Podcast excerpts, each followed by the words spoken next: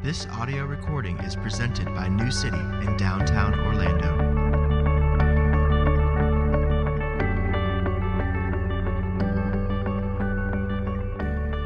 The reading this morning comes from Jeremiah chapter 33. Behold, the days are coming, declares the Lord, when I will fulfill the promise I made to the house of Israel and the house of Judah. In those days and at that time, I will cause a righteous branch to spring up for David, and he shall execute justice and righteousness in the land. In those days, Judah will be saved, and Jerusalem will dwell securely. And this is the name by which it will be called The Lord is our righteousness. This is God's word. Thanks be to God.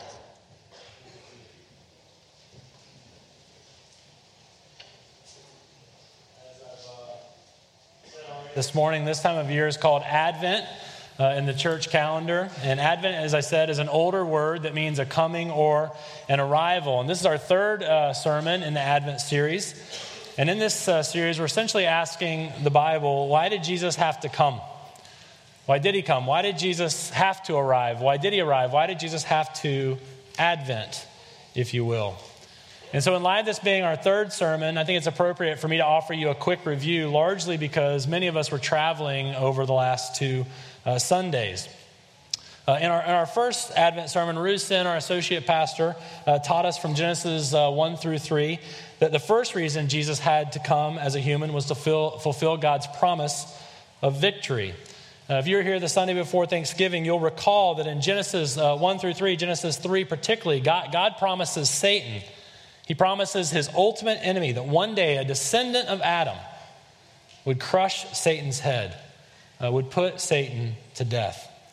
Uh, Satan, as you remember, tempted Eve to sin, and through Eve's sin, Satan's evil and Satan's decay and Satan's death were knit into the fabric of God's good and perfect creation. And then in our second Advent sermon last week, Eric Stites, our congregation planter for New City Holden Heights, uh, taught us uh, from Genesis 22 that the second reason for why Jesus had to advent is this is that God promised to provide a sacrifice. Uh, God had, pro- had promised to provide a, human, uh, a perfect sacrifice in the future uh, so that humans could be forgiven and reconciled with God and so that humans could take part in God's victory over Satan. Think about it. Although Satan tempted, Adam and Eve sinned. And God could have crushed Satan without the advent of Jesus, but God couldn't crush Satan uh, and evil uh, without Jesus coming and dying in our place and including us in that victory. So, why Advent? Well, the promise of victory, the provision of a sacrifice. But this morning, we want to continue to answer that question why did Jesus Advent? And we want to see this. Jesus had to come to fulfill the Old Testament prophecies regarding righteousness. You see, in, in Jesus' advent, he not only defeats Satan and forgives sinners, but he also reestablishes righteousness. If you think about Genesis 1 through 3, the Bible teaches us that Jesus is God's response to the fall. That God, in response to the fall, through Jesus, crushes his enemy, forgives his people, and reestablishes for them all, for, for them, I guess I would say this way, reestablishes for them all that they lost in the garden both what was actually there and what was potentially there.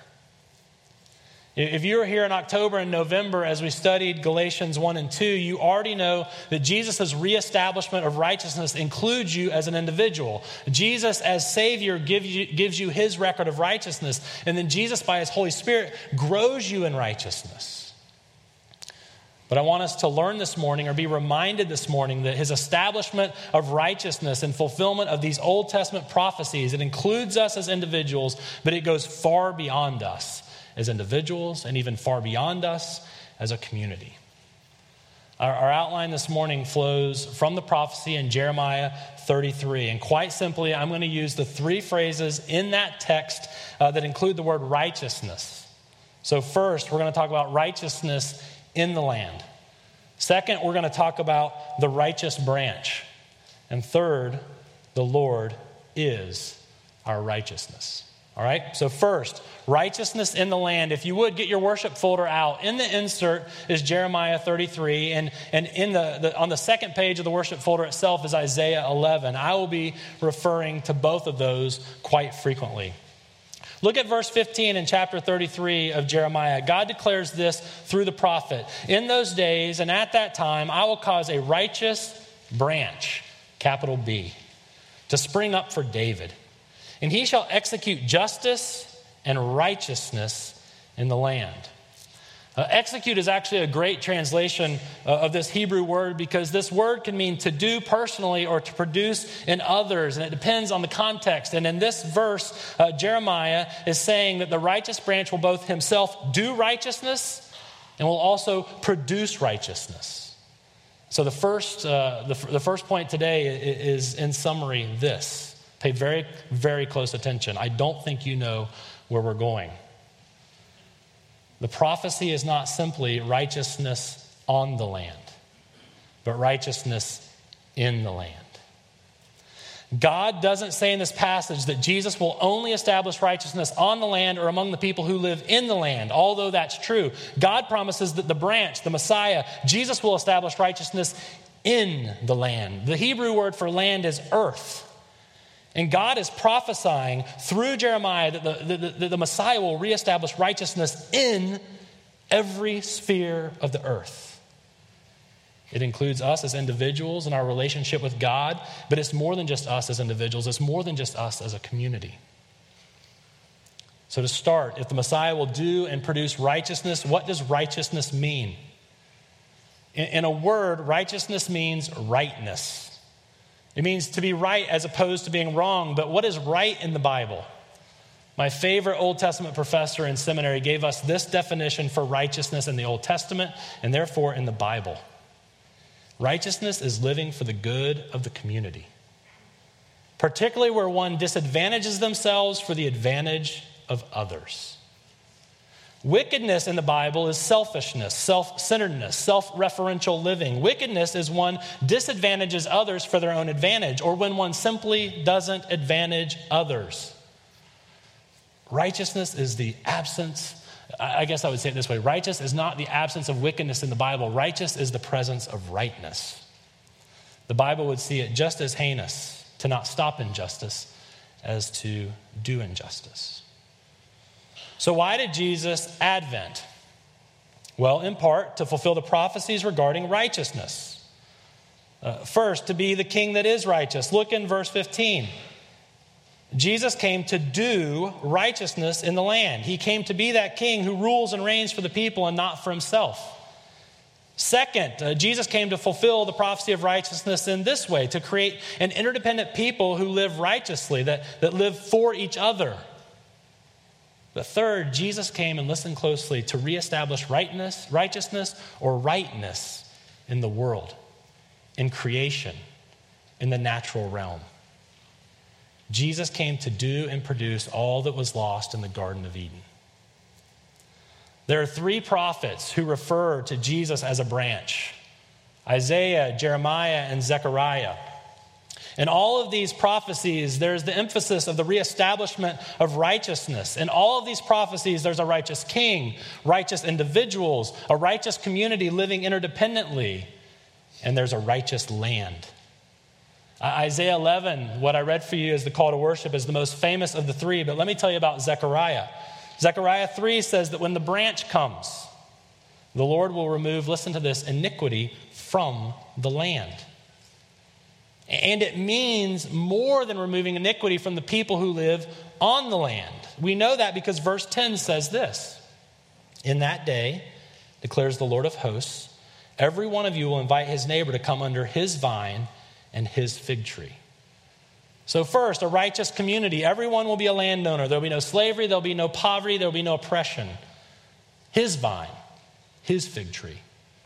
Second, there will be righteous people. Everyone will constantly be inviting everyone else over to enjoy what they have. Everyone serves everyone else.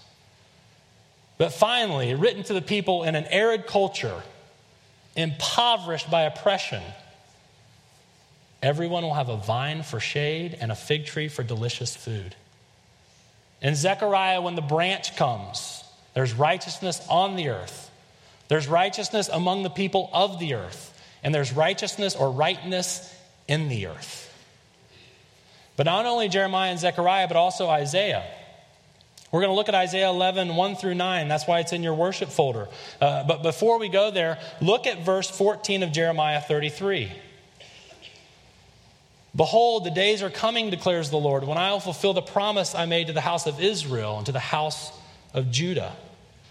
Commentators will tell you, commentators much smarter than me and much more learned than me will tell you that verse 14 is referring, at least in part and probably in large part, to the promise God made 100 years before through Isaiah in Isaiah 11. Jeremiah is saying, when I say righteousness in the land, I want you to think of all you know from Isaiah 11. Turn to verse 1 of Isaiah 11. Again, the text is on the second page of your worship folder. There shall come forth a shoot from the stump of Jesse, and a branch from his roots shall bear fruit. And then quickly, verses 2 and 3 tell you about a divine king with the attributes needed to serve and to lead well. Verse 4 tells us that this king will create a righteous community, which includes the need to eradicate from the earth any wickedness, any selfishness, any self centeredness, any self referential people. And then look at verse 5 Righteousness shall be the belt of his waist and faithfulness the belt of his loins. And then look at what happens in the land in the advent of the righteous and faithful king. Look at what happens in the land when rightness shows up in the land, in nature. First, no predator advantaging himself at the ultimate expense of his prey. Verse 6 The wolf shall dwell with the lamb, and the leopard shall lie down with the young goat, and the calf and the lion and the fattened calf together. The calf is a newborn. If a lion's really hungry, they just go and get the newborn. The fattened calf is a yearling that can run, and if the lion's up for some fun, he chases the fattened calf. Either way, Isaiah says that won't happen in the messianic age.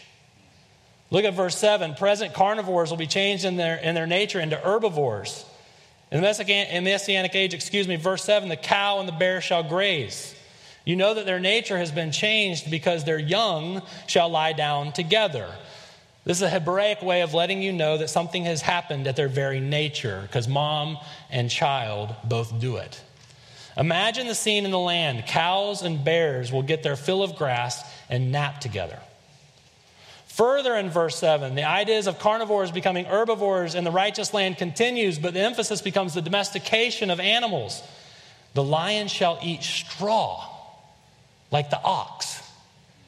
In Hebrew, grass is what animals graze on the field. Straw is what they eat when providing, provided for by the hand of man. So, lions, the king of the jungle in our world, according to Isaiah, will be under the dominion of man in the fullness of the messianic age. This is said directly in verse 6, but I skipped it. Speaking of the wolf and the lamb and the goat and the lion, a little child shall lead them have power over them. When the Messiah's righteousness is reestablished in the land, there is no survival of the fittest. There is no attack of predator on prey. There's no danger in a child leading the wolf, the lion, and the bear. There's only mutual flourishing among the animals, and there's only humans in dominion, ruling and reigning in the name of Jesus.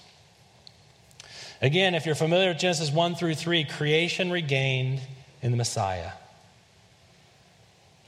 Next, what's been hinted at is directly addressed. Humans need not fear any animal. Look at verse 8.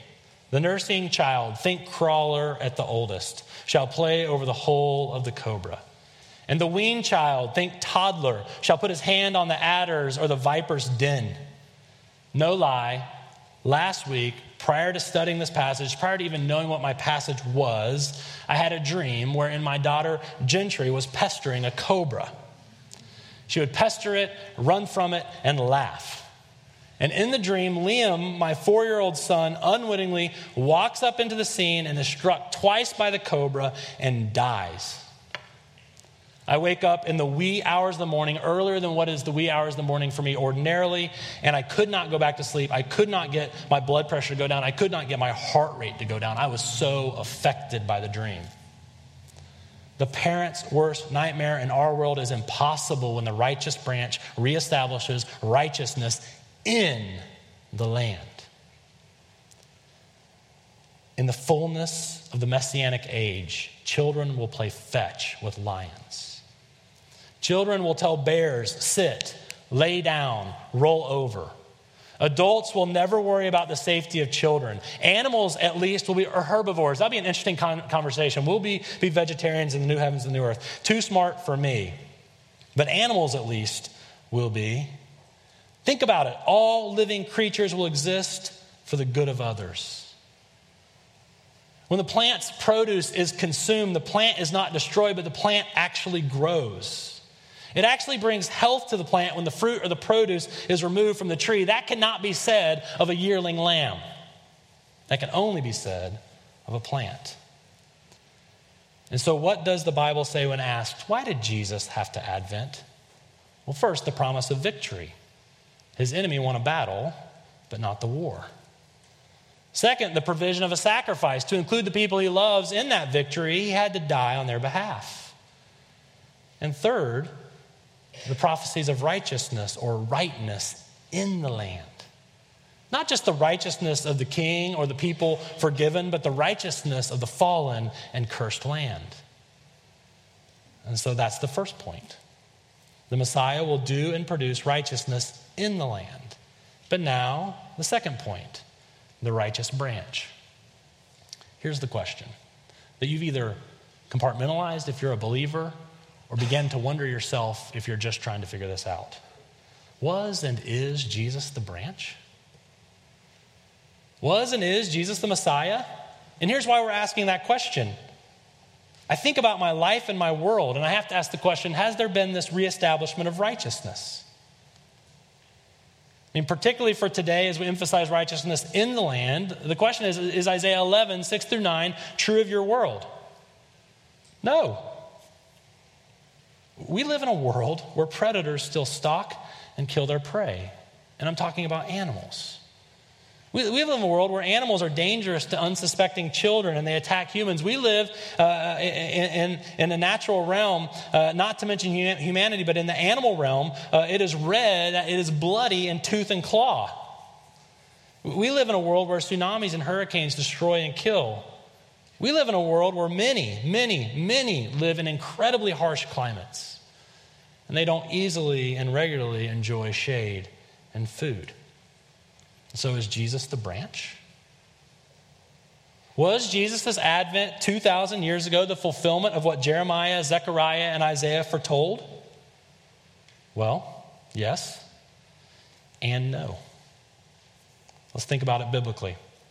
To start, the New Testament clearly claims that Jesus is the Messiah.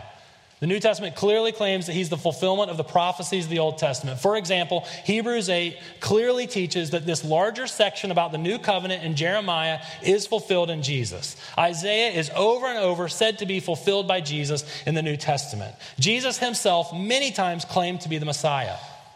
As a side, and I'm not saying this is a proof uh, that he's the branch, but I think it's incredibly ironic. Jesus was from Nazareth. You know what Nazareth means in the Hebrew? Town of the branch. Might be a little obvious. But more than that, think about Jesus' life. See, the question is, is did he do what the righteous branch would do? You cannot deny that the four gospels tells the story of a righteous branch. So not only did he claim to be the Messiah, but he did justice and righteousness in the land. Every vignette in the Gospels is the story of a king living with righteousness, always doing good, always promoting others, in word and deed, especially for the meek and the poor, always serving, even when it cost him dearly. But not only did, did Jesus do justice and righteousness in the land, he actually produced justice and righteousness in other people. Think about Zacchaeus. Because of the advent of the righteous branch, Zacchaeus went from worshiping money and power to worshiping God. He went from being selfishly unjust and oppressive to selflessly and radically righteous. The community in which he lived went from lament to celebration, all because the branch advented, if you will. But further, and most relevant for, for our message today, Jesus' miracles were proof that he was the branch. Did you know that this is the actual explanation that Jesus gave for his miracles when he spoke of them? John the Baptist was in prison, and his life is in the balance. And he sends his disciples to Jesus and he asks, Are you the one? Are you the Messiah? Or should we expect another? You see, the physical circumstances in John's life uh, drove him to a little bit of doubt. He's like, Are you the one or not? And Jesus says, Well, you know what he says, right? The blind receive their sight, the lame walk, lepers are cleansed, the deaf hear. You see, everywhere the righteous branch went, the messianic age came into being. The righteous king was there doing justice and righteousness. He, through grace and the gospel, was producing justice and righteousness in people. He, through his power, was judging and expelling and casting out wickedness. But he also, in the natural realm, was reversing the curse with his miracles. Think about his miracles. This is the greatest argument for why they actually happened. They were never raw displays of power with no apparent purpose. They're always powerful, redemptive, and purposeful displays of the Messianic age abundant wine or, food for thousands, the calming of a stormy and deadly sea, broken bodies healed, etc., etc. John says, Are you the one? I'm starting to doubt. And Jesus says, Yes, I'm the one. Here's the proof righteousness in the land. So let's return to our question. If he was clearly the branch in the Bible, why is my life and why is my world the way it is? Why do my friends and my family and my neighbors have cancer? Why, why do those, why, why did those uh, two lions attack that lioness in the Dallas Zoo in front of children last week? Why did those two big dogs attack my kid's little puppy and kill my kid's little puppy a few years ago? Why is nature, as Tennyson says, red or bloody in tooth and claw? Did we somehow mess this thing up again? And the only answer I know to give to the question is this it pleased God and it pleases God to have three Advents and not just one. In New City, we don't talk about Advent, we talk about Advents. You see, John the Baptist's expectation was this that when the Messiah comes, he will instantaneously establish his kingdom in fullness right away. And to be fair, uh, uh, you and I would have had our expectations in the exact same place. If all we had was the Old Testament, we would have thought Jesus is not doing his job. The prophecies of the Old Testament do feel rather instantaneous. And so John the Baptist is saying, if you're the one, get me out of these painful physical circumstances. And Jesus says, I'm the branch, I'm the one. Look at my effect on the natural realm. But you're going to die in prison. Jesus doesn't just say the blind see the lame walk, lepers are cleansed. That's the beginning of an Isaiah prophecy. He keeps going. And instead of quoting Isaiah, where Isaiah says prisoners are set free, this is what he says John, the dead are raised. And he's telling John the Baptist, My messianic kingdom is here, but it is not fully here. And when my kingdom comes in fullness, you'll be raised from the dead. It, pleased God, and it pleases God to have three advents and not just one. Jesus clearly taught that in his first advent as a human in incarnation, he taught that he inaugurated his kingdom. He began his kingdom. Jesus also taught that he would then ascend to heaven and advance his kingdom through the sending and the, if you will, adventing of his spirit, the continual coming of the Holy Spirit. That's been happening for 2,000 years now as the kingdom has advanced through the church. And finally, at a date that no one knows but the Father, Jesus is going to physically return and he is going to bring his kingdom in fullness. And Romans 8 says the natural realm, the physical realm, it will not experience this redemption or this righteousness, this rightness, until Jesus returns. And so John the Baptist was right to think Isaiah 11, 6 through 9 is going to happen when Jesus gets here. But Jesus says that's not going to happen until I get back. Do you remember what Jesus said about his kingdom? It's like yeast and dough. Matthew 13, Luke 13. Listen to Luke. It's like leaven that a woman took and hid in three measures of flour until it was all leavened. In other words, our world, if you will, has been infected with, and if you will, has been injected with the messianic kingdom and the life and the death and the resurrection of Jesus. That kingdom is spreading, but you need to know it's not spreading in the natural realm. One day, Jesus will return to consummate his kingdom. And you're going to read in City Bible reading and Revelation that he's going to bring with him the new heaven and the new earth. And in all the ways imaginable, righteousness will dwell in the land. And so, this is the second point the righteous branch, emphasis on branch. Most simply, I wanted to, to, to, say specifically and explicitly to you that Jesus is the righteous branch, even though not all of it has come to be. But I want you to actually think about the metaphor used by Jeremiah. Think about the metaphor used by Isaiah. Again, I don't fault John the Baptist. I don't fault Jesus' disciples for missing it. But if you think about what is said in the passage, if you think about it from where we sit on this side of the first advent, on this side of what Jesus taught, you can begin to see that the messianic age will not be instantaneous. Look at the words used for Jesus in Isaiah 11 1. It's a shoot, could be a very small twig a branch, which is really a sprout or a young sapling. Think about the oak tree right when it breaks through the ground. In Jesus is something incredibly powerful with lots of potential, but at the time it comes, small. In chapter 6, Isaiah prophesies that Israel, like a massive oak tree, because of their sin, would be, would be cut down and left as a dead stump.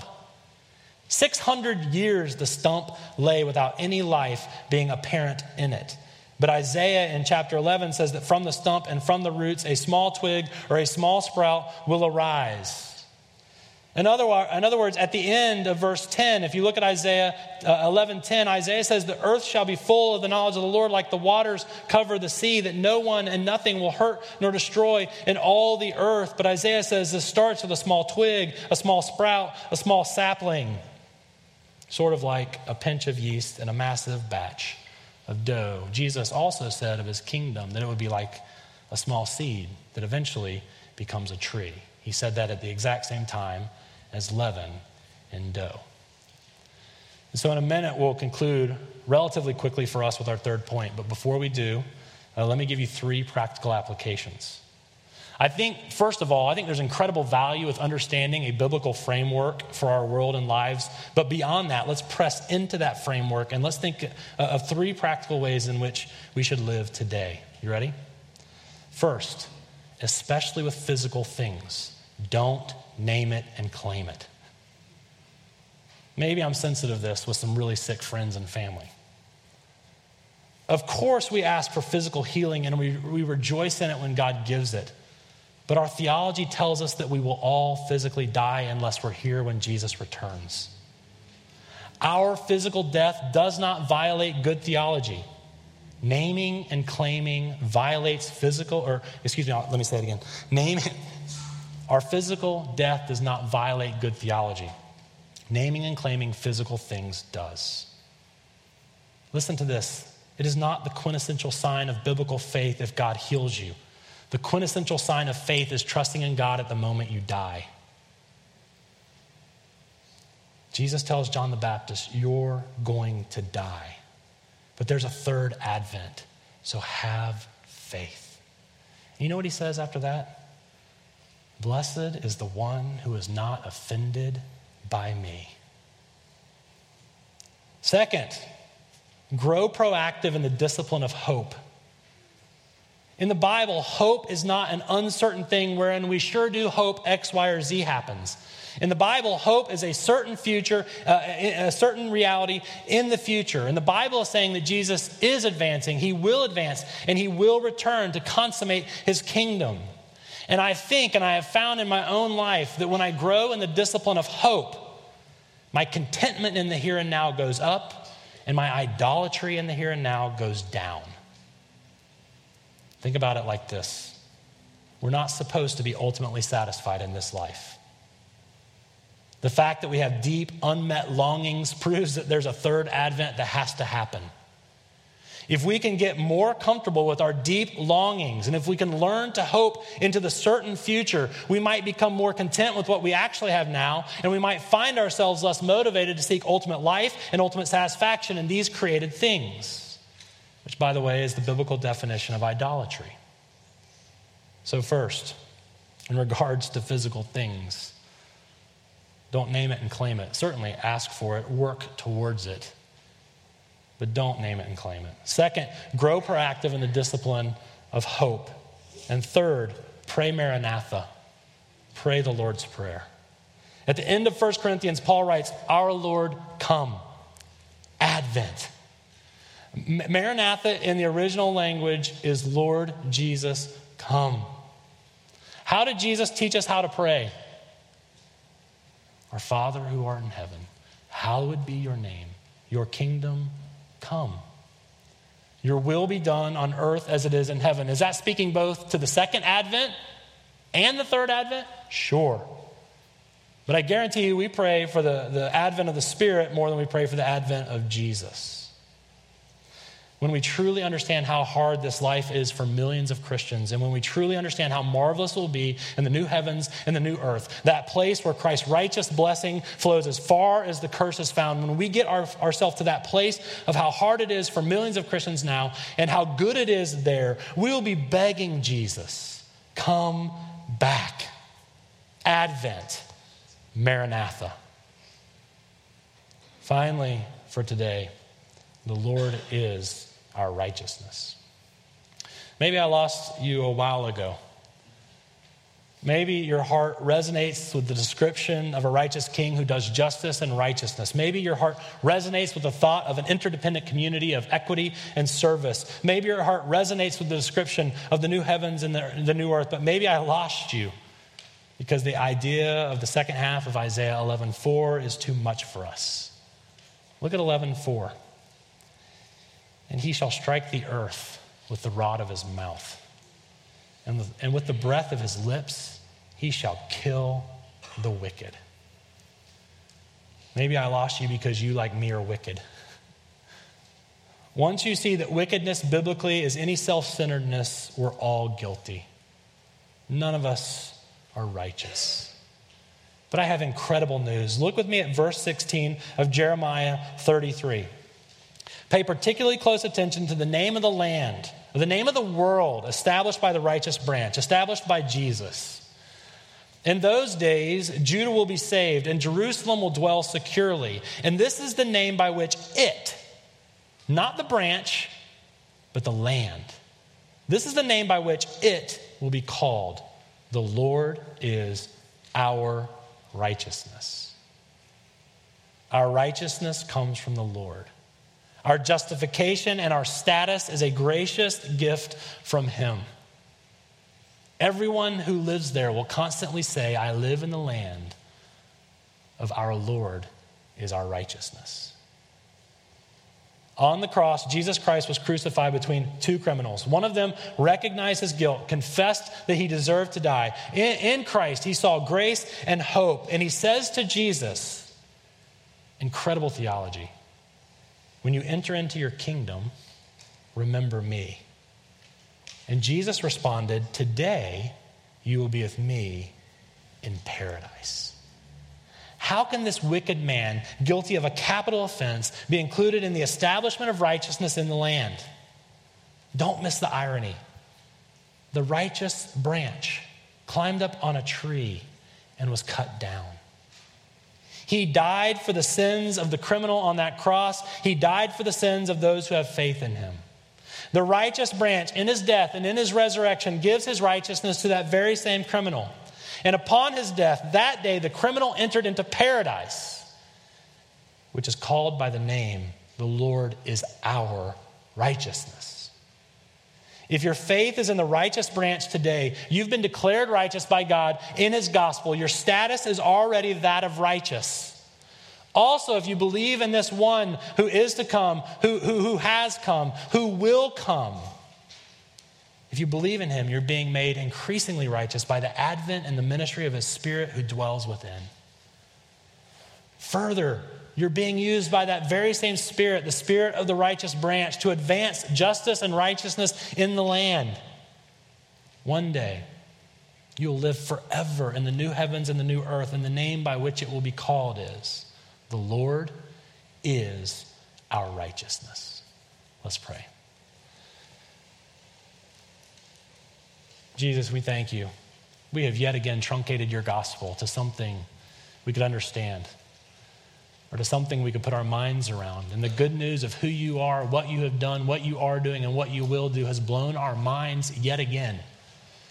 Thank you that your execution of this gospel is not based on our faith in hearing it, our ability to remember it, but your faithfulness is based on your promise and your character, and you are doing these things. We thank you, Jesus, that you will one day put us into a land that is beyond our wildest imagination we thank you that we are already righteous and qualified for that land because you died in our place on the cross. Thank you, Holy Spirit, that you live within and that you are making us more righteous day by day. Holy Spirit, would you come? Would you come into our lives, into our hearts, into our minds, into our relationships, into our city? And would you bring more justice and righteousness? Jesus, would you come back? This life is hard. Would you please come and bring your kingdom in its fullness? As soon as all those you died for have repented and believed, we beg you, come. We know now that you're still saving your own. We pray that you do that speedily. In the name of Jesus, we pray.